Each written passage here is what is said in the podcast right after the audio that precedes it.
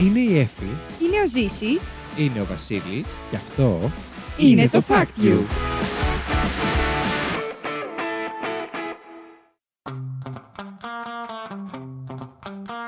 Καλώς ήρθατε στο Fact You, την εκπομπή όπου τρεις παρουσιαστές διαγωνίζονται μεταξύ τους με μοναδικό όπλο της γνώσης τους, προσπαθώντας να εντυπωσιάσουν ένας τον άλλον, αλλά φυσικά και εσάς, φέρνοντας από ένα fact που τους έκανε τη μεγαλύτερη εντύπωση τις τελευταίες ημέρες. Δεν μένουμε όμως εκεί, ψηφίζουμε μεταξύ μας για το καλύτερο fact της εβδομάδας και μαζεύουμε πόντους με σκοπό στο τέλος της σεζόν να ανακηρύξουμε τον νικητή ή την νικήτρια. Είμαι ο Βασίλης και μαζί μου έχω το Ζήση. Γεια σας, βρε παιδιά. Και την Έφη. Γεια σας. Καλώς τους. Καλώς σας βρήκαμε, κύριε Βασίλη.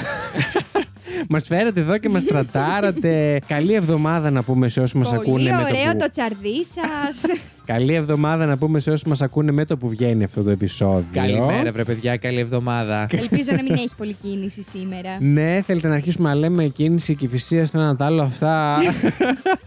Θα σας πω εγώ. Έχει κίνηση μόνοι μας στην Κηφισό, μόνοι μας στην Κηφισίας, μόνοι μας στην Κατεχάκη. Ακριβώς. Όπου παιδιά, ειδικά. Κέντρο, μην τολμήσετε να πατήσετε καν. Παιδιά, εγώ καμιά φορά λέω πόρε γαμό του μου γιατί παίρνει τα μέσα από την άλλη. Το μετροπόσο βοηθητικό για μένα που δουλεύω εδώ κέντρο, που δεν τρώω την κίνηση.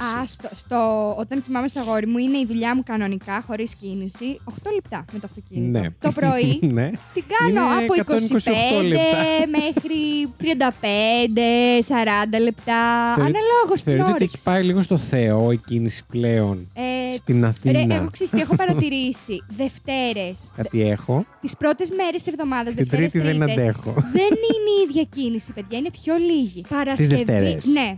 Παρασκευή έχει πάρα πολύ κίνηση και επίσης δεν ξέρω ότι έχει έρθει πολύ στην Ελλάδα αυτό το Happy Friday και σχολάει νωρίτερα ο κόσμος. Γιατί εγώ επειδή δουλεύω σε σχολείο, σχολάω νωρίτερα από τις υπόλοιπες δουλειές. Δηλαδή είμαι 2 παρά 4 στον δρόμο, γυρνάω. Δεν έχει κίνηση κανονικά εκείνη την ώρα. Την Παρασκευή γίνεται της καριόλας. Όχι, είναι την Παρασκευή που βγαίνουν όλοι να κάνουν τις δουλειές τους, τα ψώνια τους, τα αυτά τους. Τι να πω, μαλακά, δεν παλεύεται. Και επίσης είχα συνηθίσει ότι τις Κυριακές δεν έχει κίνηση. Αυτό καιρό έχω παρατηρήσει. Τι έγινε, έχουμε και τις Κυριακές? Όχι, και τις Κυριακές. Γιατί? Δεν ξέρω, πού πάτε ρε παιδιά, καθίστε λίγο σπίτι σας. Έχει κρύο. Δηλαδή, γι' αυτό παίρνουν τα μάξια τους, έχει κρύο γι' αυτό. Δεν μπορώ άλλο. Αλήθεια τώρα. Πιστεύετε ότι το έχουμε χέσει με το αυτοκίνητο? Εγώ θεωρώ. Δεν ξέρω αν είμαι εγώ ξενέρωτος. Παιδιά, έχω ας πούμε ρεπό Κυριακή. Δεν θέλει έλα να βγω. Εσύ δουλεύεις και στην εστίαση όμως και έχεις φάει τον κόσμο στη μάπα. Δεν θέλω, με εκνευρίζει. Ξέρεις τι θα σου πω, εγώ δεν είναι ότι. Κι εγώ τις μέρες που Σαββατοκύριακα που δεν δουλεύω, συνήθως δεν θα κάνω πάρα πολλά πράγματα εκτός αν είναι κάτι κανονισμένο. Αλλά έχω αναγκαστικά τη μεταφορά πέρα δόθε γιατί πηγαίνω στο αγόρι μου να πάω να κοιμηθώ, ας πούμε, και τρώω το κέντρο μέχρι να φτάσω ή να γυρίσω από εκεί. Ναι. Να βρίσκεις αγόρι από εδώ. Έχεις δίκιο, θα προχωρήσω να βρω έναν εδώ κοντινό. Ένα γιατί δεν βγαίνει, ρε παιδιά. Δεν γίνεται. Καταρχάς βενζίνες. Ναι, ρε φίλε, δεν συμφέρει. Θα του πω ή να μου κόψει μισθό ή να πηγαίνω, έρχομαι.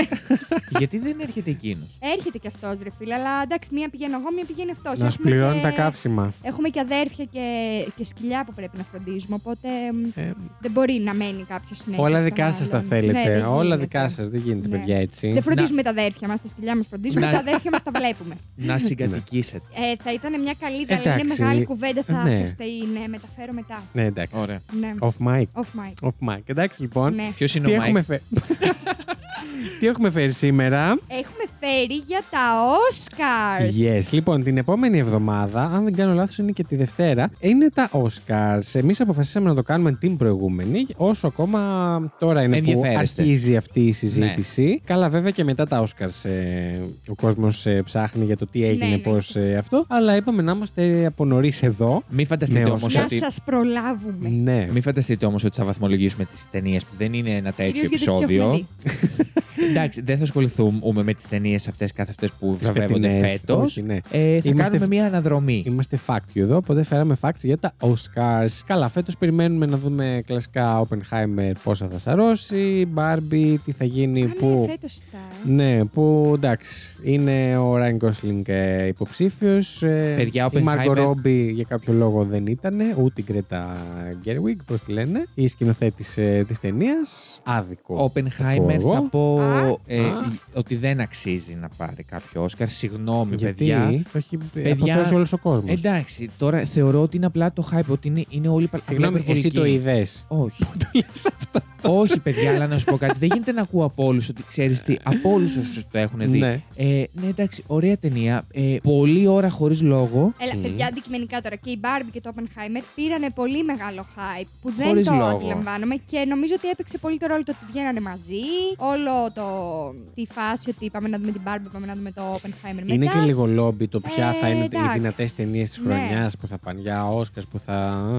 Νιώθω ότι είναι υποψήφιες αυτές οι δύο ταινίες. Άδικα θα πω, γιατί ας πούμε χρονιές προηγούμενες που ήταν πάρα πολλές καλές ταινίες και δεν μπήκαν τελικά όλες στα Όσκαρ, θεωρώ ότι τώρα απλά δεν υπήρχαν τόσες ταινίες για να μπουν. Ναι, και παιδιά, τώρα είμαστε και λίγο αντικειμενικοί. Ήταν οι δύο ταινίες που ακούστηκαν full αυτή τη χρονιά. Την Barbie και το Oppenheimer. Συνεχίζουμε να τα συζητάμε μέχρι αυτή τη στιγμή που βγήκανε πότε. Ναι. Δηλαδή, εντάξει, ρε φίλοι, πόσες ταινίες δεν ακούγονται. Είναι ακόμα στις συζητήσεις. Επειδή δεν ακούγονται, είναι τόσο ωραίες αυτές. Αυτό είναι μόνιμη αδικία τώρα. Το Poor Things είναι. Το Poor Things βεβαίως είναι και αυτό υποψηφίο. Άλλο και αυτό τώρα. Ναι. Καλά, εσύ θα τα κρίνεις αρνητικά ή θετικά όταν τα δεις αυτά που σχολιάζεις. Ναι, σωστά. Δεν ξέρω, είμαι προκατηλημένος λίγο. Κακώς. Πρώτα το έχω κατακράξει κιόλας. Θα μπορούσαμε να το κάνουμε ωστόσο επεισόδιο και στο Πάτα Πόζ. Άσχε, το Όσκαρ. Εντάξει, ναι, οκ, αλλά εμείς θέλαμε να φέρουμε facts για τα Όσκαρ. Ναι, σωστά. Λοιπόν, πάρα πολύ ωραία. Αν δεν έχουμε να πούμε κάτι άλλο, θέλετε να σας πω το μικρό φακτό της εβδομάδας εδώ, σας ενδιαφέρει? Άντε, καλά, πες το. Δεν θέλετε στο τέλος. Μετά, ναι, μετά τη μουσική. Όποιος κάθεται να μας ακούει, ακούει και τα bloopers μετά. Αντ, καλά. Τότε να πω ότι αν διασκεδάζετε και περνάτε καλά με αυτήν εδώ την εκπομπή, μπορείτε να υποστηρίξετε αγοράζοντας ένα από τα κεράκια που φτιάχνουμε εμείς. Ναι. Κάτι που ξεχάσαμε να πούμε στο προηγούμενο επεισόδιο είναι κεράκια σόγιας. Ναι. Το οποίο είναι πολύ πιο. Ξέρω πώς το χαρακτηρίζει η συζήτηση που έχει ασχοληθεί. Είναι φυτικά κεριά. Σε σχέση με την παραφήνη, ας πούμε. Δεν έχει καμία σχέση και με τον τρόπο με τον οποίο καίγονται. Ισχύει, παιδιά, γενικά μπορείτε να το κάνετε. Είναι κάτι το οποίο νομίζω αμελήσαμε να το πούμε όταν τα βγάλαμε, αλλά μπορείτε ενώ είναι ρευστό να το χρησιμοποιήσετε και σαν κρέμα, ναι, στα χέρια σας. Με προσοχή προφανώς. Με προσοχή, αν έχετε προβληματικό δέρμα σαν το δικό μου, εγώ δεν θα το πρότεινα γιατί έχει αρώματα και ναι, θα γίνεται σκατά. Εγώ θα γίνω σκατά με το βάλω, σίγουρα. Αλλά το κερί σαν κερί, χωρίς τα αρώματα, χωρίς τα αξεσουάρ και τα λοιπά, ναι, μπορεί να χρησιμοποιηθεί. Σαφώς με τα αρώματα αλλάζει και η μορφή του και το pH του και δεν ξέρω και εγώ τι έχει πάνω. Οπότε θέλει και λίγο προσοχή. Ωστόσο, μυρίζει υπέροχα. Θα μυρίσει το σπίτι σας. Εγώ χάρηκα πάρα πολύ με όσους μας. Παιδιά, όσοι πήραν κεράκι, αυτό που είχαν να πούνε ήταν πρώτον ότι μύριζε πριν καν τα ανάψουνε. Ναι. Δεν θυμάμαι ποια κοπέλα μας είπε ότι άνοιξε το σανσέρ και μετά γύρισε το σανσέρ και μύριζε ακόμα. Ναι. Και χάρηκα πάρα πολύ γι' αυτό. Και εννοείται και όταν τα ανάψανε που μυρίζει όλο το σπίτι. Είμαι πάρα πολύ ευχαριστημένος. Που πήρε ο αδερφός μου, το έχουμε ανάψει κάποιες φορές και μυρίζει ακόμα το σπίτι. Ναι. Που δεν το έχουμε αναμένα. Και μύρισε με κλειστή την πόρτα. Θυμάστε πως είναι το σπίτι μου. Το είχαμε ανάψει στο σαλόνι. Και μύριζε εκεί πέρα πάρα πολύ και με κλειστή την πόρτα μύριζε και ο μέσα χώρος. Ήταν ακραίο. Δεν ξέρω, για πρώτη DIY προσπάθειά μας πήγε πάρα πολύ καλά και είμαι πολύ περήφανος για μας, παιδιά. Και μπράβο μας. Είμαστε εδώ και ευλογούμε τα γένια μας. Αλλά όποιος και από εσάς θέλει να μυρίσει αυτό το εξαιρετικό κεράκι, μπορεί να μας παραγγείλει με ένα DM στο Instagram ή στο Discord ή όπου θέλετε, εν πάση περιπτώσει. Λοιπόν, παιχνίδι σήμερα έχω φέρει εγώ και είμαι πάρα πολύ ενθουσιασμένος με το παιχνίδι που σας έχω φέρει. Οπότε θέλω η Έφη να μου το δώσει. Μουσική, παρακαλώ. Hello.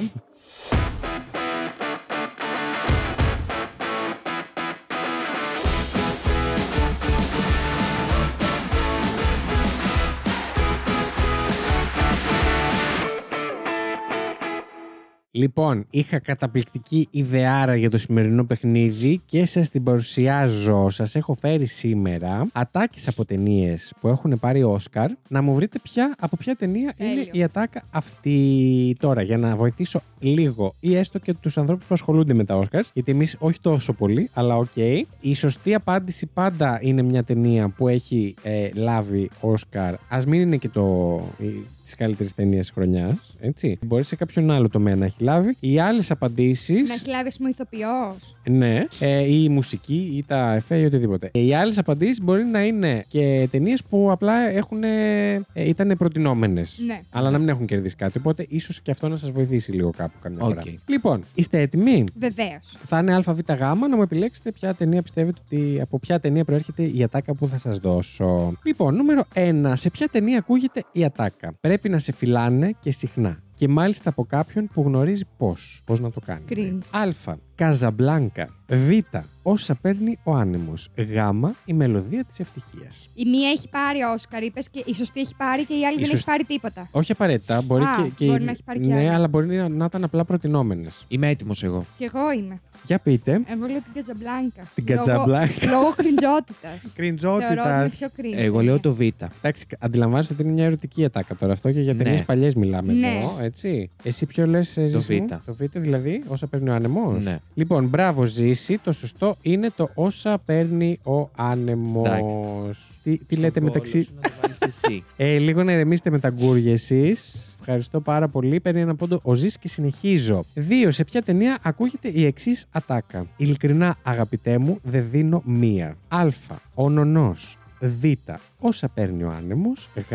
Τιτανικός. Θα πω το γάμα, Τιτανικός. Τιτανικός και 2. Η σωστή απάντηση είναι και πάλι όσα παίρνει ο άνεμος. Κοίτα το παπάρα, ρε φίλε. Είναι ή δεν είναι μετά παπάρας? Σε ποια ατάκα είναι αυτή που πήρε Όσκαρ? Τις θεοπούπλες. Λοιπόν, νούμερο 3. Σε ποια ταινία ακούγεται η εξής ατάκα? Είτε η δύναμη να είναι μαζί σου. Α. Άβαταρ. Β. Άρχοντας των δαχτυλιδιών. Γ. Ο πόλεμος των άστρων. Εντάξει τώρα. Τι? Ο πόλεμος των άστρων. Το γάμα.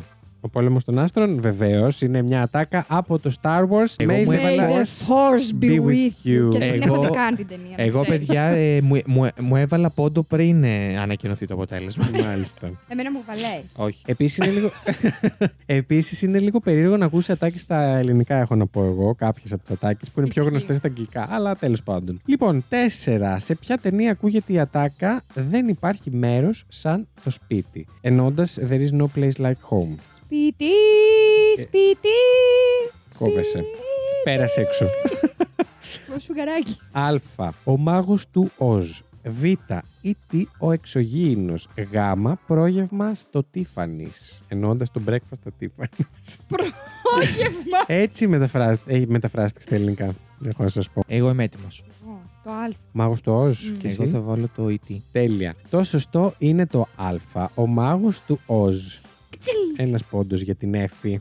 Νούμερο 5. Σε ποια ταινία ακούγεται η ατάκα θα χρειαστεί μεγαλύτερη βάρκα? Α. Τιτανικός. Β. Τα σαγόνια του Καρχαρία. Γ. Η καταιγίδα. Την καταιγίδα. Εγώ τα σαγόνια του Καρχαρία. Λοιπόν, και η σωστή απάντηση είναι το Β. Τα σαγόνια του Καρχαρία. Μπράβο, Ζήση. Παίρνεις τρίτο πόντο. Δεν θα βάλω κανένα Καρχαρία στον κόλλο, μωρή. Πάμε παρακάτω. Λοιπόν, έχω να πω ότι η καταιγίδα δεν ήταν καν υποψήφια. Εντάξει, ο Τιτανικός προφανώς ήταν. Παριάτικα Όσκαρ. Λοιπόν, νούμερο 6. Σε ποια ταινία ακούγεται η ατάκα είμαι ο βασιλιάς του κόσμου? Α. Τιτανικός. Β. Ο λόγος του βασιλιά. Γ. Braveheart. Και πες το στα αγγλικά. I'm the king of the world. Εγώ είμαι έτοιμος. Πείτε. Τιτανικός. Τιτανικός. Μπράβο, παιδιά. Είναι το Α. Ο Τιτανικός. Και η Έφη και ο Ζης παίρνουν από έναν πόντο. Λοιπόν, πάμε στο νούμερο 7. Σε ποια ταινία ακούγεται η εξής ατάκα? Χιούστον, έχουμε πρόβλημα. Α. Gravity. Β. Η διάσωση, αγγλιστή The Martian. Γ. Απόλλο 13. Εγώ είμαι έτοιμος. Για πες, Ζήση. Απόλλο 13. Για πες, Έφη. Το γάμα δεν είναι αυτό? Ναι. Το γάμα. Τέλεια. Παίρνετε και δύο από ένα πόντο. Ωρε μάνα μου. Ωραία τα ποντάκια. Νούμερο 8. Έχω 10 συν ένα δώρο σας έχω φέρει. Νούμερο 8. Θα του κάνω μία προσφορά που δεν θα μπορεί να αρνηθεί. Είναι η ατάκα σε ποια ταινία ακούγεται? Α. Ο σημαδεμένος. Scarface. Β. Τα καλά παιδιά. Γ. Ο νονός. Έτοιμος. Εγώ. Πες. Το Β. Το Β ήτανε τα καλά παιδιά. Εγώ ο νονός. Μπράβο, Ζήση. Είναι το Γ. Ο νονός. Είσαι καλά. Και μετά από αυτό το ευχάριστο διάλειμμα, μουσικό διάλειμμα, νούμερο 9. Σε ποια ταινία ακούγεται η εξής ατάκα? Τότο, έχω ένα προαίσθημα πως δεν είμαστε πλέον στο Κάνσας. Α. 12 χρόνια σκλάβος. Β. Ως Μέγας και Παντοδύναμος του 2013. Γ. Ο Μάγος του Όζου, το original. Έτοιμος. Εσύ πολύ σίγουρος. Έτσι νιώθω. Βλέπεις τις απαντήσεις. Εγώ θα πω το Α. Το 12 χρόνια σκλάβος. Και εσύ λες το Ως Μέγας και Παντοδύναμος. Γ. Ο μάγος του Οζ είναι η σωστή απάντηση. Μουσικό και αυτό. Λοιπόν, βλέπω νεκρούς ανθρώπους είναι η ατάκα και η ταινία στην οποία ακούγεται είναι Α, η έκτη αίσθηση, Β, η άλλη ή Γ, Fight Club. Εγώ θα πω. Είσαι έτοιμη, Έφη? Το Α. Κι εγώ. Την έκτη αίσθηση. Μπράβο, παιδιά. Έχω την αίσθηση. Την έκτη αίσθηση. Είναι πολύ περίεργη ταινία και ωραία όμως. Να τη δείτε, σας την προτείνω. Και έχουμε και 11. Και έχουμε και 11ο. Θα σας πάω σε κατηγορία με animation αυτή τη φορά. Σε ποια ταινία animation που έλαβε βραβείο Όσκαρ ακούγεται η παρακάτω ατάκα? Περιβάλλομαι από ηλίθιους. Α. Σρεκ. Β. Ο βασιλιάς των λιονταριών. Γ. Ψάχνοντας τον Νέμο. Το ξέρω. Έτοιμος. Πες, Έφη. Ο βασιλιάς των λιονταριών. Ο βασιλιάς των λιονταριών. Και το είπε ο Σκάρ. Μπράβο, Έφη. Αυτή είναι η σωστή ατάκα. Μόνο μπράβο, Έφη. Και μπράβο, Ζήση, που αντέγραψε την Έφη και το πιστεύω. Ποιος θα το έλεγε από αυτή την ταινία? Λοιπόν, ο Ζήσης πόσες σωστές έχει? Λοιπόν, η Έφη μάζεψε 6 πόντους και ο Ζήσης μάζεψε 8. Εγώ κέρδισα 2, πάλι καλά, γιατί εντάξει, ψιλοευκολάκια ήταν, θα πω. Έτσι, όχι όλα. Καλά, τα μισά στην τύχη τα απαγόνισα. Οπότε παίρνουμε 2 Ζήσεις, έναν εγώ και εσύ το... Τα αρχίδια. Μάλιστα. Ακριβώς. Μπράβο, παιδιά. Ελπίζω να σας άρεσε το παιχνίδι μου. Μας άρεσε. Ευχαριστώ. Μπορούμε να περάσουμε. Ποιος κέρδισε? Ο Ζήσης. Ζήσης, διάλεξε. Ποιος θα πει? Για να μην πω εγώ πάλι δεύτερος που είπα στο προηγούμενο επεισόδιο. Ναι. Θα πει η Έφη. Ωραία. Μουσική, παρακαλώ.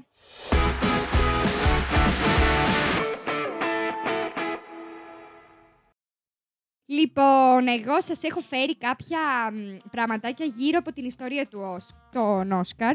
Του Όσκαρ. Του Όσκαρ. Και λέω να ξεκινήσω με το πώς πήρε το όνομά του. Βεβαίως. Τα βραβεία Όσκαρ. Η αλήθεια είναι ότι δεν υπάρχει καμία σαφή απάντηση για αυτό. Σαφής. Διότι έχουμε... Έλα ρε Βασιλέκη, τώρα πάρε και το πτυχίο σου και φύγε από εδώ. Διότι έχουμε 3 διαφορετικές εκδοχές και 3 διαφορετικές ιστορίες που λένε... Μα είναι δυνατόν να μην ξέρουμε. Και δεν γνωρίζουμε ποια είναι η πραγματική. Η αρκετά δημοφιλής, ας πούμε, θεωρία είναι ότι η βιβλιοθηκάριος της Ακαδημίας Κινηματογράφου το 1934, Μάργαρετ Χέρικ, υποστήριζε ότι το αγαλματίδιο έμοιαζε με το θείο της που τον έλεγαν Όσκαρ. Α, το έχω ακούσει αυτό, ναι. Έτσι και οι υπόλοιποι άρχισαν να τον λένε έτσι. Την ίδια χρονιά σε στήλη στο New York Daily News γράφτηκε έτσι και γράφτηκε ως Όσκαρ, βραβείο Όσκαρ, και η Ακαδημία άρχισε να χρησιμοποιεί επίσημα το όνομα αυτό το 1939, δηλαδή 5 χρόνια μετά. Αυτή είναι μία θεωρία. Η άλλη θεωρία είναι ότι παρόλο τη θεωρία της Μάργαρετ Χέρικ. Γιατί δεν μπορώ να πω Μάργαρετ, τι έχω πάθει? Δεν ξέρω. Μάργαρετ Χέρικ, η στάρ του Hollywood, Bette Davis, είπε πως η ίδια το ονόμασε μέσω από το μεσαίο όνομα του άντρα της, Χάρμον Ο Νέλσον Jr. Το Ο είναι για το Όσκαρ, είναι το μεσαίο του όνομα. Γιατί και αυτή υποστήριζε πως έμοιαζε στο αγαλματίδιο. Τι θα γίνει? Είναι απλά ένας άντρας που στέκεται, προφανώς και μοιάζει με όλους τους άντρες. Όμως, η τρίτη θεωρία σε άλλες πηγές φαίνεται ότι το όνομά του το πήρε από τον Walt Disney, παρακαλώ, ο οποίος έχει πάρει και πάρα πολλά Όσκαρ, ο οποίος το 1932 ευχαρίστησε την Ακαδημία για το Όσκαρ του. Όταν πήρε το αγαλματάκι, είπε ευχαριστώ για το Όσκαρ. Χωρίς κάποιο λόγο, είδα σε ένα βίντεο που έλεγε μια θεωρία ότι ήταν από μια ατάκα, από ένα βιβλίο που έλεγε, ξέρω εγώ, ευχαριστώ για τα τσιγάρα Όσκαρ, κάτι τέτοιο. Και ότι και καλά από αυτή την ατάκα το είπε. Έμεινε, και μετά έμεινε και το χρησιμοποίησανε έτσι. Αλλά δεν γνωρίζουμε από πού είναι. Κοίταξε, λίγο ξενερωτικό, γιατί περιμένεις ρε παιδάκι μου με κάτι τέτοιο να το έχουν σκεφτεί πολύ, να έχει ένα νόημα κτλ. Βέβαια, ξέρεις, επειδή είναι τόσο απλό το όνομα, είναι απλά Όσκαρ. Και αν σκεφτείς άλλο τι σημασία έχει πάρει τώρα το όνομα, είναι απλά Όσκαρ. Είναι πολύ ένα απλό όνομα. Όντως είναι πολύ πιθανό να το έχει πάρει από κάτι τέτοιο. Επειδή έμοιαζε με το θείο της Μάργαρετ. Της βιβλιοθηκαρίου. Μετά όμως, άσχετα από που έχει πάρει το όνομά του, παιδιά μου, τι συμβολίζει το αγαλματίδιο σαν αγαλματίδιο? Να σας πω ότι από την αρχή των βραβείων Όσκαρ, το αγαλματίδιο δεν έχει αλλάξει ποτέ. Έχουν αλλάξει κάπως τα υλικά τα οποία φτιάχνεται, αλλά το design του είναι ακριβώς το... Όχι, δεν είναι. Είναι βαρύ, Ναι. Παλιά ήταν ακόμη πιο βαρύ.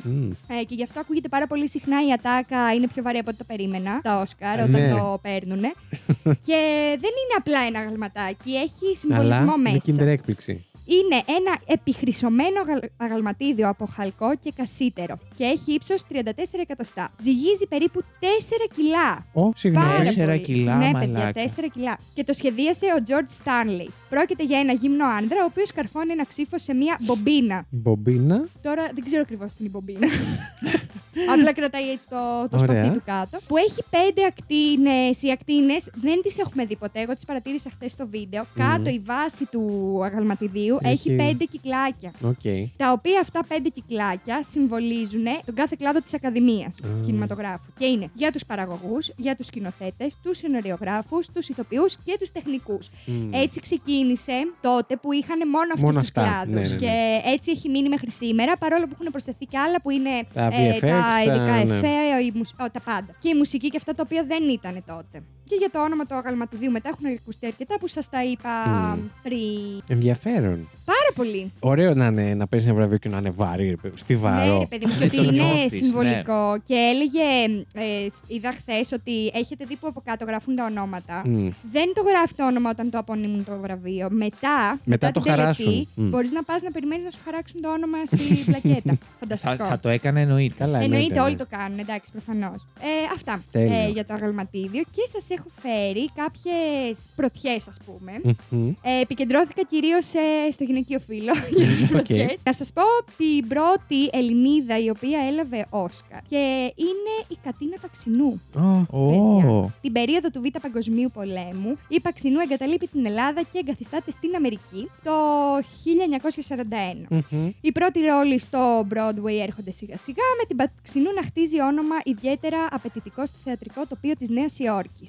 Αργότερα μεταφέρθηκε στον κινηματογράφο και το 1944 έρχεται ο ρόλος που θα την καθιερώσει σε διεθνές επίπεδο και της χάρισε το Όσκαρ του Β' γυναικείου ρόλου. Και δεν είναι άλλο από το «Για ποιον χτυπάει η καμπάνα». Αλήθεια λες.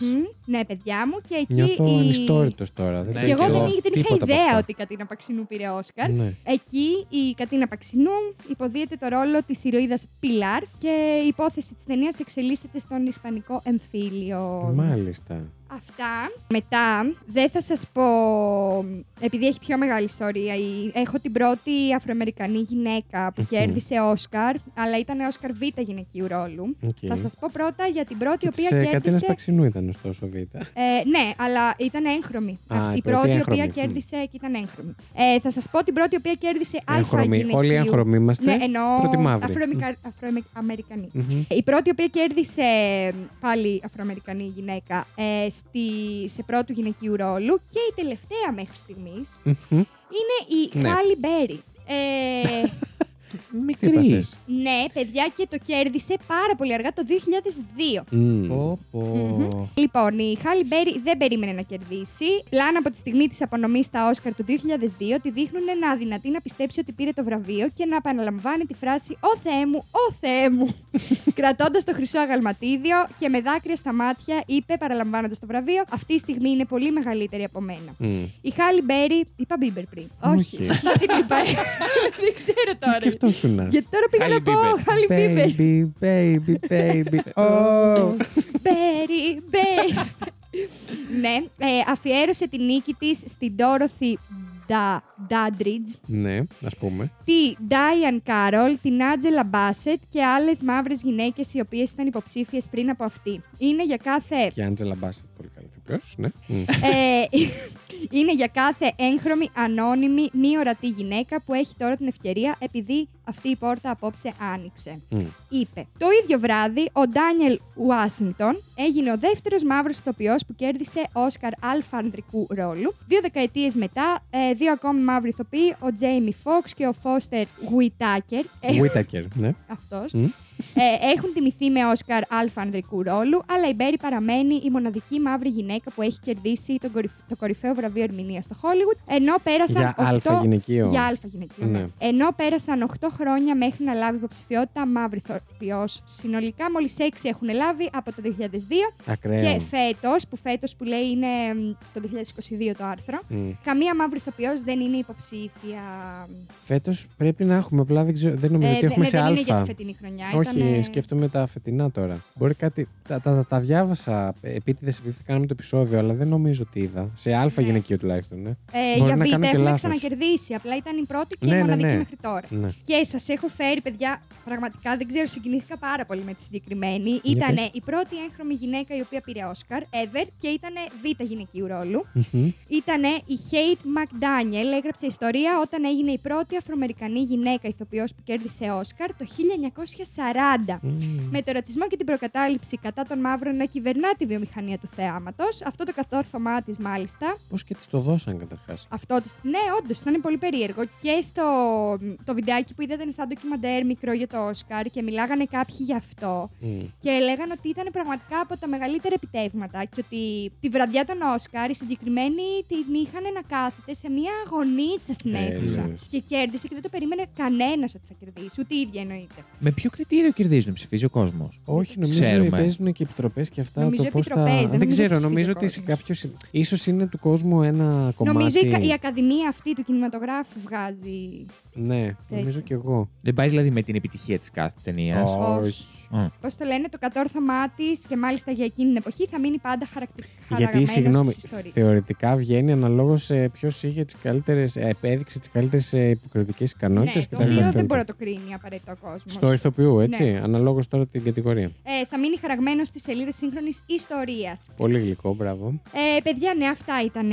Αυτά σας έφερα. Ευχαριστούμε, Έφη, πάρα πολύ. Καλά, παιδάκια. Για ιστορικές στιγμές των βραβείων αυτών. Και πάμε στο Ζήσι. Ναι, που έχω φέρει τα γκουφς. Και αυτά τα θέλουμε, γιατί. Όντως. Λοιπόν, μουσική παρακαλώ.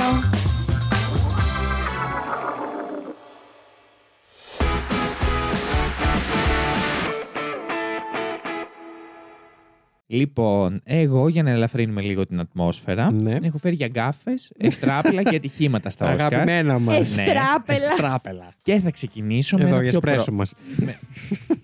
Γιατί εσπρέσο? Μερίδι, κουτσομπολίστη. Α, νεσπρέσο εγώ. Α, καλά, εντάξει. Γεια σου, ρε George Clooney. Κάντε διαφήμιση στην Εσπρέσο στην Αμερική. Σταμάτα να μιλάς, τώρα έχουμε κάψει. Εσπρέσο, what else? Α, που είναι στη Βενετία. Ωραία. Πες τώρα. Λοιπόν, πάμε σε κάτι πιο κοντινό.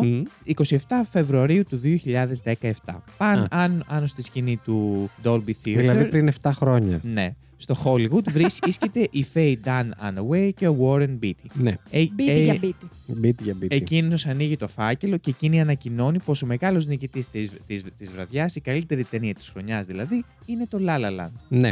Έως τη στιγμή που ο παραγωγός της ταινίας, George Stanley, έχοντας ήδη ανέβει στη στιγμή μαζί με τους υπόλοιπους συντελεστές στη σκηνή, μαζί με τους υπόλοιπους συντελεστές της ταινίας, για να παραλάβει το πολυπόθητο χρυσό αγαλματί, ήδη και να ευχαριστήσει τους πάντες, πλησιάζει στο μικρόφωνο και ξαφνικά λέει: Παιδιά, συγγνώμη, όχι, υπάρχει κάποιο λάθος. Δεν πρόκειται περί οστείου. Το Moonlight κερδίζει το βραβείο. Πόσο έχει ανέβει όλο το cast του La La Land και έχει κερδίσει άλλος. Και μετά άντε να κατέβουν όλοι. Με το ντροπή, με στο βλέμμα σου να πρέπει να κατέβεις από τη σκηνή μετά και να σου φάσει. Τελικά. Δεν το κερδίσαμε εμείς. Ναι. Πάμε πάλι. Έχω δει ένα παρόμοιο σε κάτι καλλιστεία. Πώς αντιδράς αυτό? Θέλω να το δω το στιγμιότυπο, γιατί σίγουρα έχει ακουστεί τότε, φαντάζομαι, ότι έγινε. Ναι. Πώς έγινε αυτό το λάθος? Είναι δυνατόν? Ένα όνομα δεν γράφεις στο φάκελο. Μάλλον μπερδεύτηκαν, είχαν βγάλει. Δεν ξέρω, ή το La La Land του δώσανε φάκελο με άλλη κατηγορία. Δεν ξέρω. Είχε, ναι. Το δεύτερο είναι. Εκεί έπρεπε να το βουλώσουν, να το δώσουν στο La La Land και να τελειώσει η υπόθεση. Ναι, και να δώσουν λεφτά. Και να δώσουν λεφτά στο. Τίποτα. Το δεύτερο είναι ότι το αγαλματίδιο έκανε φτερά. Ένα από τα πιο περίεργα περιστατικά που έχει σημειωθεί ποτέ είναι πριν από 80 χρόνια. Το 1938, νικήτρια Όσκαρ β' γυναικείου ρόλου είναι η Alice Brandy για την ερμηνεία της στην ταινία Old Chicago. Δεν μπορεί να παραστεί στην τελετή λόγω σπασμένου αστραγάλου, ωστόσο. Αντί αυτή, στη σκηνή ανεβαίνει ένας άνδρας, παραλαμβάνει το βραβείο και αποχωρεί. Λίγες ημέρες μετά θα αποκαλυφθεί πως ο κύριος αυτός ήταν παντελώς άγνωστος στην πράξη. Τέλειο, ναι.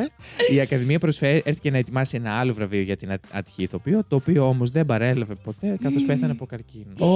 Όχι! Έλα ρε μαλάκα, εντάξει τώρα. Μαλάκα, είχε σπάσει τον αστράγαλό της. Της κλέψαν το Όσκαρ και πέθανε από καρκίνο. Τραγικό. Αυτό είναι μάτι, σίγουρα. Τη φάγανε την κοπέλα. Ναι. Κόπο, μαλάκα. Πραγματικά τη φάγανε. Το τρίτο είναι οι δύο Φρανκ. Ναι. Έλα να το πάρεις Φρανκ, είπε ο παρουσιαστής της τελετής Will Rogers το 1934, αφού άνοιξε το φάκελο για να ανακοινώσει τον νικητή της κατηγορίας καλύτερο σκηνοθέτη. Ναι. Αμέσως σηκώθηκε όρθιος ο Φρανκ Άρπα, δημιουργός του Lady for a Day, και ανέβηκε στη σκηνή μόνο και μόνο για να διαπιστώσει ότι ο Φρανκ, στον οποίο αναφερόταν ο Rogers, δεν ήταν αυτός, αλλά ο Φρανκ Λόιτ, σκηνοθέτης του Cavalcade. Ποια εποχή έγινε αυτό? Το 1934. Εντάξει, και ανέβηκαν δύο τότε πάνω και κοιτιόντουσαν. Άβολα, αλλά τότε δεν ήταν τόσο χάλια, γιατί στις αρχές του Όσκαρ ήταν φάση 270 άνθρωποι από κάτω. Δεν ήταν τόσος κόσμος. Okay. Εντάξει, και πάλι. Πολύ εγώ αυτό. Πόπο μαλάκα. Βασίλης. Λίγο και φάση... όχι εσύ. Η τουαλέτα είναι από εδώ. Πάω καλά. Για να το σώσεις. Λοιπόν, μετά... Ανακοινώντας τον νικητή της κατηγορίας Καλύτερη Ξενόγλωσσης Ταινία το 1999, η Σοφία Λόρεν αρκέστηκε να πει μόνο Ρομπέρτο, για να δει αμέσως μετά το συμπατριώτη της και σκηνοθέτη της ταινίας Η ζωή είναι ωραία, Ρομπέρτο Μπενίνι, να στέκεται όρθιος στα μπροστινά καθίσματα και στη συνέχεια να ανεβαίνει πηδώντας στα σκαλιά της σκηνής. Ουσιαστικά δεν. Απλά γνώριζε τι θα γίνει και είπε Ρομπέρτο, και αυτός άρχισε να καβαλάει τα καθίσματα και να φτάνει στη σκηνή. Ήταν το σωστό όνομα όμως. Ναι. Φαντάσου αυτός που κάνει και όλο αυτό να ήταν λάθος. Καλά, άμα δείτε και σε ταινίες που έχει παίξει ο Ρομπέρτο Μπενίνι, είναι τρελάκια γενικότερα. Φαντάσου όμως να έχει κάνει όλο αυτό και μετά να ήταν λάθος, να τον άλλο Ρομπέρτο. Πάμε σε ένα λίγο πιο σοβαρό που αφορά Όσκαρ που εμπλέκεται και η πολιτική μέσα. Το 1973 ο Μάρλον Μπράντο είναι ο μεγάλος νικητής του Όσκαρ αλφα αντρικού ρόλου για την ερμηνεία του στο Νονό. Αυτό ακριβώς. Ο μεγάλος ηθοποιός όμως όχι μόνο δεν παρέστη στην τελετή, αλλά έβαλε ως εκπρόσωπό του την Ινδιάνη ηθοποιό και ακτιβίστρια Sacheen Littlefeather. Το μικρό πούπουλο. Να ανέβει στη σκηνή και να αρνηθεί το βραβείο ως ένδειξη διαμαρτυρίας για τις διακρίσεις κατά των Ινδιάνων στην Αμερική. Μπράβο! Ο Μάρλον Μπράντο. Αν δεν άκουσα την Ινδιάνα, τώρα νιώθω άσχημα που κορόιδεψα το μικρό πούπουλο. Νόμιζα ότι είναι Ινδί. Τώρα πώς νιώθεις? Κατάλαβα ότι είναι Ινδί, όχι Ινδιάνα. Ήτανε Αμερικανή ηθαγενής δηλαδή. Ούτε καν Ινδιάνα, γιατί και αυτό είναι πολύ λάθος. Πόπο, μαλάκα, μπράβο. Μπράβο, ναι, δεν το ήξερα. Πάμε σε ένα τελευταίο από τα πιο παλιά και μετά σας έχω πρόσφατα. Ένας γυμνός επί σκηνής. Ωραία. Και στην Eurovision έγινε. Ναι, δύο φορές. Δεν είναι συναρπαστικό. Εμείς φέτος. Δεν λες για να γίνω viral. Ναι. Δεν είναι συναρπαστικό πως αυτός ο άνδρας, το μοναδικό γέλιο που μπορεί να πάρει ποτέ στη ζωή του, είναι μέρη του να γδεθεί και να δείξει τις αδυναμίες του. Ερώτηση. Διερωτήθηκε στην τελετή απονομής των βραβείων το 1974 ο Βρετανός ηθοποιός David Niven, όταν καθώς ήταν έτοιμος να υποδεχτεί την Elizabeth Taylor, πέρασε από πίσω εις του τρέχοντας ένας γυμνός άντρας και έκανε το σήμα της ειρήνης με τα δάχτυλά του. Μάλιστα. Ο κύριος, εντάξει. Ήθελε να κάνει κάτι. Την προσοχή. Ζησάκο μου, ξέρεις τι θα κάνεις. Ξεκίνα από τώρα. Πάμε, ρε γαμώτο. Στα τρία τελευταία θα τα πω γιατί είναι ωραία. Η πτώση. Ναι. Το 2013. Το Ζήσης κάθε φορά φέρνει 10 και μετά είναι σπασί. Δεν θα τα πω. Τελικά θα τα πω. Θα τα πω. Πες τα που τα έφερες. Το 2013 Τζένιφερ Λόρεντς. Τον χάσαμε εντελώς. Η Τζένιφερ Λόρενς κατάφερε να κερδίσει όχι μόνο το βραβείο Α γυναικείου ρόλου για την ταινία στο Silver Linings Playbook, δεν την ξέρω, αλλά και τη συμπάθεια εκατομμυρίων τηλεθεατών στον κόσμο. Γιατί καθώς κατευθυνόταν προς τη σκηνή, σκόνταψε και έπεσε στα σκαλιά έτσι. Όχι, ρε την καημένη, κρίμα.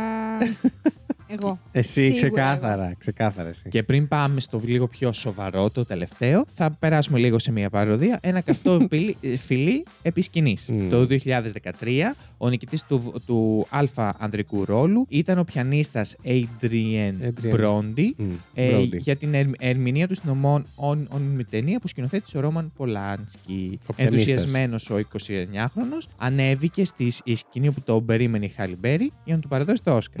Να τι. Προτού όμως το παραλάβει ο Μπράντι, άρπαξε την Αμερικανή.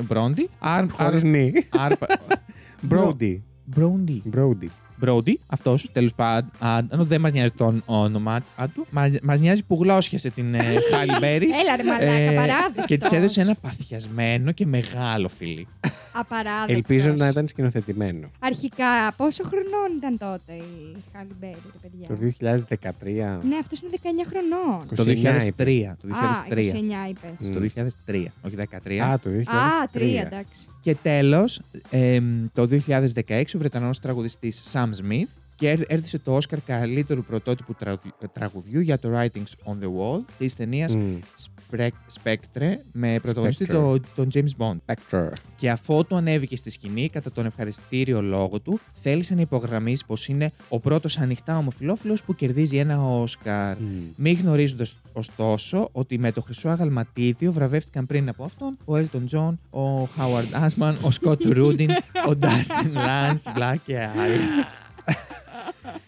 Δεν το περίμενα αυτό από τον Sam Smith. Άβολο. Συγγνώμη κιόλας. Πολύ άβολο τώρα αυτό. Γιατί να το πει αφού δεν ήξερε?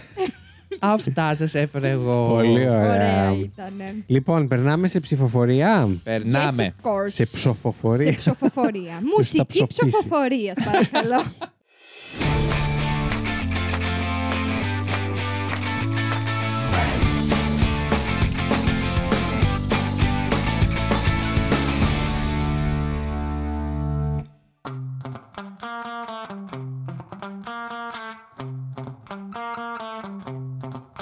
Λοιπόν, εγώ ψηφίζω. Εσύ ψηφίζεις. Εγώ θα τον δώσω τον πόντο στο Ζήση. Εντάξει, δεκτό. Μ' άρεσε πάρα πολύ η ιστορία σου, αλλά ήταν πιο Fact You, παιδί μου, αυτό που έφερε. Ήταν φαν, ήταν αστείο. Όχι, το δικό σου δεν ήταν Fact You. Δεν ξέρω. Απλά νομίζω μας διασκέδασε λίγο περισσότερο. Ναι, οπότε του τον δίνω. Δώστε τον, θα του τον δώσω και εγώ. Θα τον δώσω και εσύ. Του τον δίνω κανονικότητα. Έτσι, μπράβο, σας πήρα τα σόβρακα. Πάρτονα, Ζήση. Έχεις και δύο πόντους από το παιχνίδι, μας ξεφύλισες. Πόπο, ναι, για πες. Εγώ θα τον δώσω, αναμενόμενο στην Έφη, που τον παίρνει γενικά. Θα δώσω τον πόντο μου στην Έφη. Τόσο πολύ σας άρεσε το παιχνίδι μου.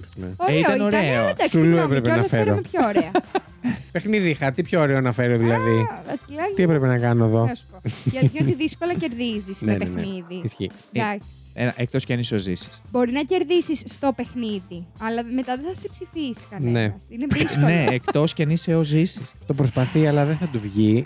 Τέλος πάντων, παρόλα αυτά του βγήκε εδώ η βαθμολογία και έχει 4 πόντους. Έναντι των 2 των δικών σου. Δεν πειράζει, 4 πόντους χρειάζεται. Και των 0 δικών μου. Οπότε ο Ζήσης μας κερδίζει. Τώρα είναι η δική σας στιγμή να ψηφίσετε ποιο σας άρεσε περισσότερο στο Spotify. Να υπογραμμίσω εγώ εδώ ότι ακόμα και αν δεν μας ακούτε από το Spotify, μπορείτε να βρείτε το link που θα έχουμε εμείς από κάτω, που σας οδηγεί στο επεισόδιο στο Spotify και μπορείτε να ψηφίσετε εκεί. Επειδή πάρα πολλοί κόσμος δεν το ξέρει και εσφαλμένα θεωρεί ότι δεν έχω Spotify γιατί δεν πληρώνω, οπότε δεν μπορώ να ψηφίσω. Εγώ. Είναι λάθος. Τα podcast είναι δωρεάν στο Spotify. Μπορείτε να τα ακούτε κανονικά. Όντως. Πολύ μεγάλο ζήτημα αυτό. Είναι δωρεάν τα podcast στο Spotify. Και χωρίς διαφημίσεις. Με ένα λογαριασμό μπορείτε να φτιάξετε, είτε με το λογαριασμό σας του Google, είτε της Apple, είτε κάτι εύκολο. Μπορείτε να ψηφίσετε σε οποιοδήποτε podcast ό,τι θέλετε να ψηφίσετε και να ακούτε και podcast. Αλλά μπορείτε να μας ακούσετε και σε άλλα. Βεβαίως. Και μπορείτε. Άρα, εμείς εδώ έχουμε βγάλει νικητή το Ζήση. Περιμένουμε από εσάς τώρα. Να βγάλετε κι εσείς νικητή το Ζήση. Αυτό περιμένουμε σαν ανεκπομπή, εντάξει. Θέλετε να μας στείλετε και στα σχόλια σήμερα να το κάνουμε λίγο πιο συγκεκριμένο. Να μας στείλουν είτε συμμετοχές που θα θέλαν να έχουν κερδίσει και δεν κέρδισαν, ή να μας στείλετε έτσι, σαν τους Ζήση, απρόπτα που συνέβησαν και δεν τα είπαμε εμείς εδώ. Ή ταινίες που θεωρούσατε ότι έπρεπε να υπάρχουν στην Ακαδημία, αλλά δεν μπήκανε ποτέ σαν υποψηφιότητα. Αυτό είπα πρώτο, αλλά όχι. Ταινίες που ήταν υποψήφιες, αλλά δεν κερδίσαν. Εγώ είπα για ταινίες που δεν μπήκανε καν. Αμέσως να με διορθώσετε. να πω ότι νομίζω ότι πέρυσι είχαν όλοι λίγο τρελαθεί με τα Όσκαρ. Τι ήτανε πέρυσι? Που κέρδισε πάρα πολλά βραβεία το Everything Everywhere All at Once. Ισχύει. Κάποιοι συμφωνούσαν, κάποιοι διαφωνούσαν. Ναι, αρκετοί διαφωνούσαν. Τέλος πάντων, ναι. Πολύ ενδιαφέρον. Αυτά λοιπόν από εμάς φέτος για τα Όσκαρ. Καλά να περάσετε όσοι παρακολουθείτε τα Όσκαρ φέτος. Είναι και περίεργη ώρα, τι ώρα παίζουν. Καλά να περάσετε. Περιμένουμε τα stories σας και τα λοιπά σας και ό,τι άλλο θέλετε. Μην ξεχάσετε, πες το. Να μας βαθμολογήσετε στο Spotify, να αλληλεπιδράτε με το content μας. Ναι. Και όποιος θέλει να υποστηρίξει, έχουμε τα κεράκια, μπορείτε να μας στείλετε. Μπορείτε πάντα να με ψηφίζετε ελεύθερα. Και μπορείτε να φτιάχνετε και δεύτερα και τρίτα προφίλ να με ψηφίζετε. Μάλιστα. Πείτε και στους φίλους σας να με ψηφίσουν, τέλος πάντων. Χωρίς να ακούσουν το επεισόδιο, δεν πειράζει. Κλείστης το μικρόφωνο, μωρέ, τώρα κούρασε. Αυτά και τα λέμε εμείς λογικά την επόμενη εβδομάδα. Βεβαίως. Ήταν η Έφη. Ήταν ο Ζήσης. Ήταν ο Βασίλης. Και αυτό ήταν το Fact You.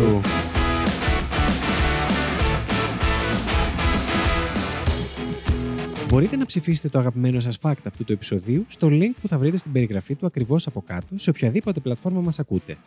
Το Fact You είναι μια παραγωγή του It's My Life Network. Παρουσιάζουν ο Βασίλης Χάιντα, η Έφη Φλωρούς και ο Ζήσης Γιάτας. Υπεύθυνος παραγωγής είναι ο Βασίλης Χάιντα. Την επεξεργασία και τη μουσική επιμέλεια των επεισοδίων αναλαμβάνει ο Ζήσης Γιάτας και τα social media της εκπομπής διαχειρίζεται η Έφη Φλωρούς. Για απορίες και τυχόν διορθώσεις σε σχέση με αυτά που αναφέρονται στην εκπομπή, μπορείτε να επικοινωνήσετε μαζί μας στο FactYouPod στο Instagram και το TikTok ή να μας στείλετε email στο factyoupod@gmail.com.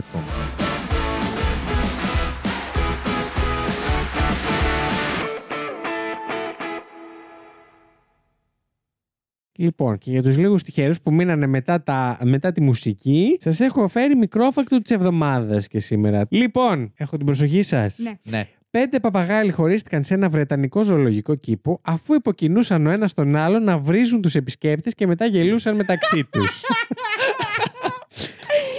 Ξεκάθαρα να ήμασταν εμείς με την LAD. Όντως. Όλα αυτά γίνανε το 2020. Σύμφωνα με τους υπεύθυνους του ζωολογικού κήπου, κανένας από τους επισκέπτες του ζωολογικού δεν ενοχλήθηκε από τους παπαγάλους και η πλειοψηφία τους βρήκε διασκεδαστικούς. Όταν ένας παπαγάλος σου λέει να πας να γαμηθείς, οι άνθρωποι γελάνε πολύ. Η κατάσταση έχει φέρει ένα πλατή χαμόγελο σε μια πραγματικά δύσκολη χρονιά, είπε κάποιος εκπρόσωπος του κήπου. Παρ' όλα αυτά, οι φύλακες θεώρησαν ότι θα ήταν καλύτερο να τους κρατήσουν μακριά από τους νεαρότερους επισκέπτες και να αποφύγουν δυσάρεστες καταστάσεις. Οι παπαγάλοι διαχωρίστηκαν και μεταφέρθηκαν σε διαφορετικά τμήματα του κέντρου άγριας ζωής για να μην προκαλούν ο ένας τον άλλο. Μπήκαν και τιμωρία δηλαδή. Μαλάκα, τέλειο.